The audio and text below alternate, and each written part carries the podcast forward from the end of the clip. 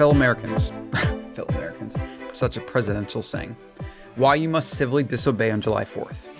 I'm pumping this video out real quick, get it out there, posting it. If you're out of the States, you probably don't need to watch this video. United States commemorating the Declaration of Independence on July 4th, 1776. The Continental Congress declared that 13 American colonies were no longer subject to the monarch of Britain, King George III, and were now united free and independent states. Today, in 2020, governments around the country have issued mandatory mask orders and have banned, many have banned public gatherings. If you cancel your July 4th plans because of this nonsense, you're missing the point completely. You shouldn't even celebrate Independence Day or July 4th. You shouldn't do anything. Just stay at home. I don't think you should do that because that's the only way we're going to fight back the powers that be from further encroaching on the few rights that we have left, many of which have already been trampled on by the NSA and the invasion of privacy and things like the Patriot Act. I won't go into all that. Civilly disobey. You should do this every single day. You should definitely do it on July 4th. If the police are going to come, they're going to try to tell you to disband or whatever, whatever. Don't get in trouble. Don't don't make your life more difficult or, or cost yourself anything. Just just leave, but civilly disobey. We need to fight back against this encroachment. Every single time there's some new crisis, the government uses, the elite uses, the politicians use it as a way to gain more power and to take away more American freedoms in the name of safety. And that's why this quote today is more important than ever by Benjamin Franklin, which he said back in the 1800s, maybe it was even the 1700s when he said this. He said that those who would give up essential liberty to purchase a little temporary safety deserve neither liberty nor safety. He said that back then because he knew the importance of fighting back, of civilly disobeying, as Thoreau coined it in 1800, because government, as Thoreau said, is like a machine. It's an ever encroaching machine that continually gobbles up power and protects itself and continually intervenes and gobbles things up or whatever. It's the political motive. It's the machine that is run by humans. It's at this point Frankenstein. We cannot contain it. The only thing we can do is hold it back as long as possible. The reason you should civilly disobey is because of this. This is what I'm afraid of. This is what has made me rethink whether I can even continue building a future in America. Uh, at the very least, I'm probably going to have property elsewhere or at least have other countries that I know I can go to in worst case scenario, whatever. Get your passport. 50 to 100 viruses are out there every single year. Some are new, some mutate, whatever, 50 to 100. And that's just the ones that virologists have been able to catch and find. There could be thousands of them. This is nature after all. There's potentially millions of species we've never even identified. Millions of species.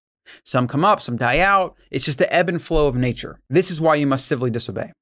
Because what's going to happen, what's likely to happen, based on the numbers, based on the fact that there's 50 to 100 of these every single year, what's likely to happen is every single year there's going to be a new boogie virus that's going to come out. And some politician or some billionaire with an agenda, depopulation agenda, or some nefarious individual that just wants attention or political gain or whatever is going to take one of these viruses and weaponize it the way the current virus has been weaponized. This virus has been weaponized. The survival rate is better than the seasonal flu. The survival rate for the average person is a percent of a percent. You're more likely to get heart disease or cancer or die from an accident, like driving your car, than you are to die from this virus. It has been weaponized for political and power gain. And those that want to stick their head in the sand and that want to convince themselves that some mask is going to save them or protect them, which it isn't, it literally isn't, they are part of the problem. What they do is they will label you conspiracy theorists.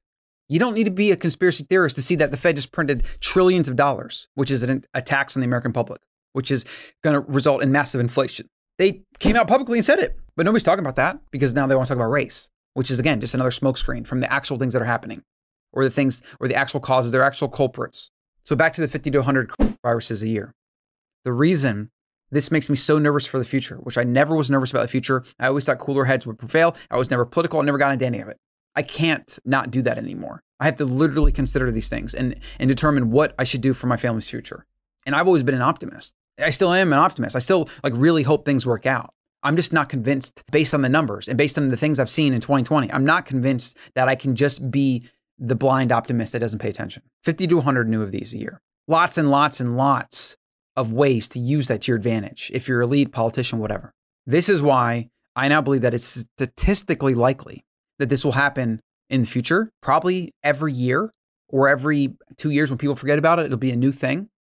And every time that happens, government is going to further encroach on rights. They're going to further take away constitutional rights, further suppress, further censor. And they're probably going to do something crazy that is going to make 2020 conspiracy theories look like child's play, like mandatory vaccines, chipping us, tracking us, treating us like cattle, forcing us inside, martial law. Because that is statistically likely to happen, the numbers point towards that is going to probably happen again. We already have videos of Bill Gates doing interviews saying that the next one's going to be really bad and we're really going to pay attention then. It's like, what the hell is he talking about? What? They're already setting up round two. That's not conspiracy. This is just statistically likely to happen based on the data and based on looking at what happened in 2020. What I'm afraid of is the response because this is how things go. The media, politicians, what they do every time there's one of these crises, and every time this happens, it's worse than the last one. That's how they make money. That's how they gain power. It's worse than the last one. The war on terrorism.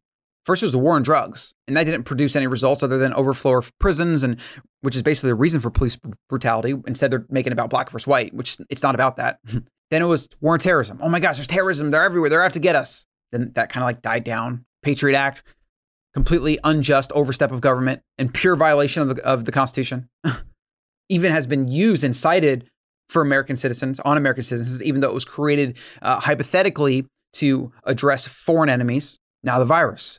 They're probably going to come up with a bunch of bills about like mandatory lockdowns and procedures and this and that. And it's going to become eventually, over enough time, with, when enough of these happen, we're going to be living in George Orwell's 1984 and to even suggest numbers or data or facts that is contrary to whatever they're telling you will eventually be a crime. It'll be a crime of speech. It'll be considered hate speech. It'll be this, it'll be that. YouTube is already censoring like crazy. They've been t- taking down channels and banning people left and right. If you look at what has happened in our past, you see that technology sped these things up. It's further polarized our political divide, left versus right. Now they don't do anything together. They just fight each other. That's all they do. And the Americans just sit there and watch. Like, it's really, what, what are we supposed to do? This is going to keep getting worse. It is statistically likely to keep getting worse. The dollar is eventually going to collapse because they keep printing fake money and the whole global economy is eventually going to collapse. It's a house of cards. Nobody with an ounce of intellect is debating whether it's going to collapse or not. They're debating when it's going to collapse. And they go back and forth saying it's going to happen now or later or whatever. That's why I've been telling people to buy gold, buy the real money, buy original money, buy Bitcoin and gold. That's it. Civilly disobey. Start July 4th. Stop wearing a mask. You know, you can lie, say you have a health condition, whatever. If you don't want to do that, you don't have to do that. But that's one way. Gather in groups. They say it's okay to protest, but then the second you want to hang out with your friends and family in a group, you know, go to the park or whatever and have a barbecue, then that is unlawful, apparently. And then the police will try to come and break that up or arrest you or whatever, fine you. The hypocrisy and, and the fact that this stuff is happening in real time. That's all the information you need. The masses will continually stick their head in the sand. And until it's said on TV, they won't believe it as Nixon said, some quote back in the days, like the American public will believe whatever you put on TV, or the American public won't believe it until it's on TV. I think that's what he said. Nothing's changed. Now you can just get things in real time from your phone, even faster. The elite, the government, politicians, they can weaponize ideas and fear to get things to their advantage done in real time. Civilly disobey. That this is that's my call to action. Civilly disobey. Find ways to do it. Disobey. We have to. If we don't, if we don't draw a line in the sand and say, enough's enough. This is going to keep happening. And it's going to get worse. And through normalcy bias, it's going to creep a little bit at a time before we know it, especially before the public has even awareness that it's happening. It's going to be too late. They're going to write some broad sweeping legislation that's going to basically turn us into Orwell's 1984. It's going to be a police state. There's going to be thought crimes. Everything's going to be hate speech. Everything's going to be censored. And we'll basically be living in a collectivist, socialist, Marxist society. And I promise you, the masses will be begging for 2019. They will be begging for 2019. Civilly disobey, and let's hopefully prevent that spread. Maybe squash it. I don't know. I don't even know if we can squash at this point, but we have to at least try. So that's it. That's my July 4th message. I really wish it could just be a positive message. I mean, it could be positive because wake up, take a stand, do what you believe in, say what you believe, stand up. These are these are things we should do. These are things that we should do if we live in this country and we're paying taxes and we're citizens and we were born here and we plan on living here. We have to do these things. It, it just is what it is. Government is not designed to protect the citizen. It's designed to protect itself first. And the way the government grows and the way people go into government and have certain political and selfish reasons, they want personal gain, which is understandable. Humans want, we all want personal gain. That's it, like, it's not necessarily even their fault. It's just, it's just a byproduct of human nature. We have to fight that back though, because it's going to forever encroach, forever.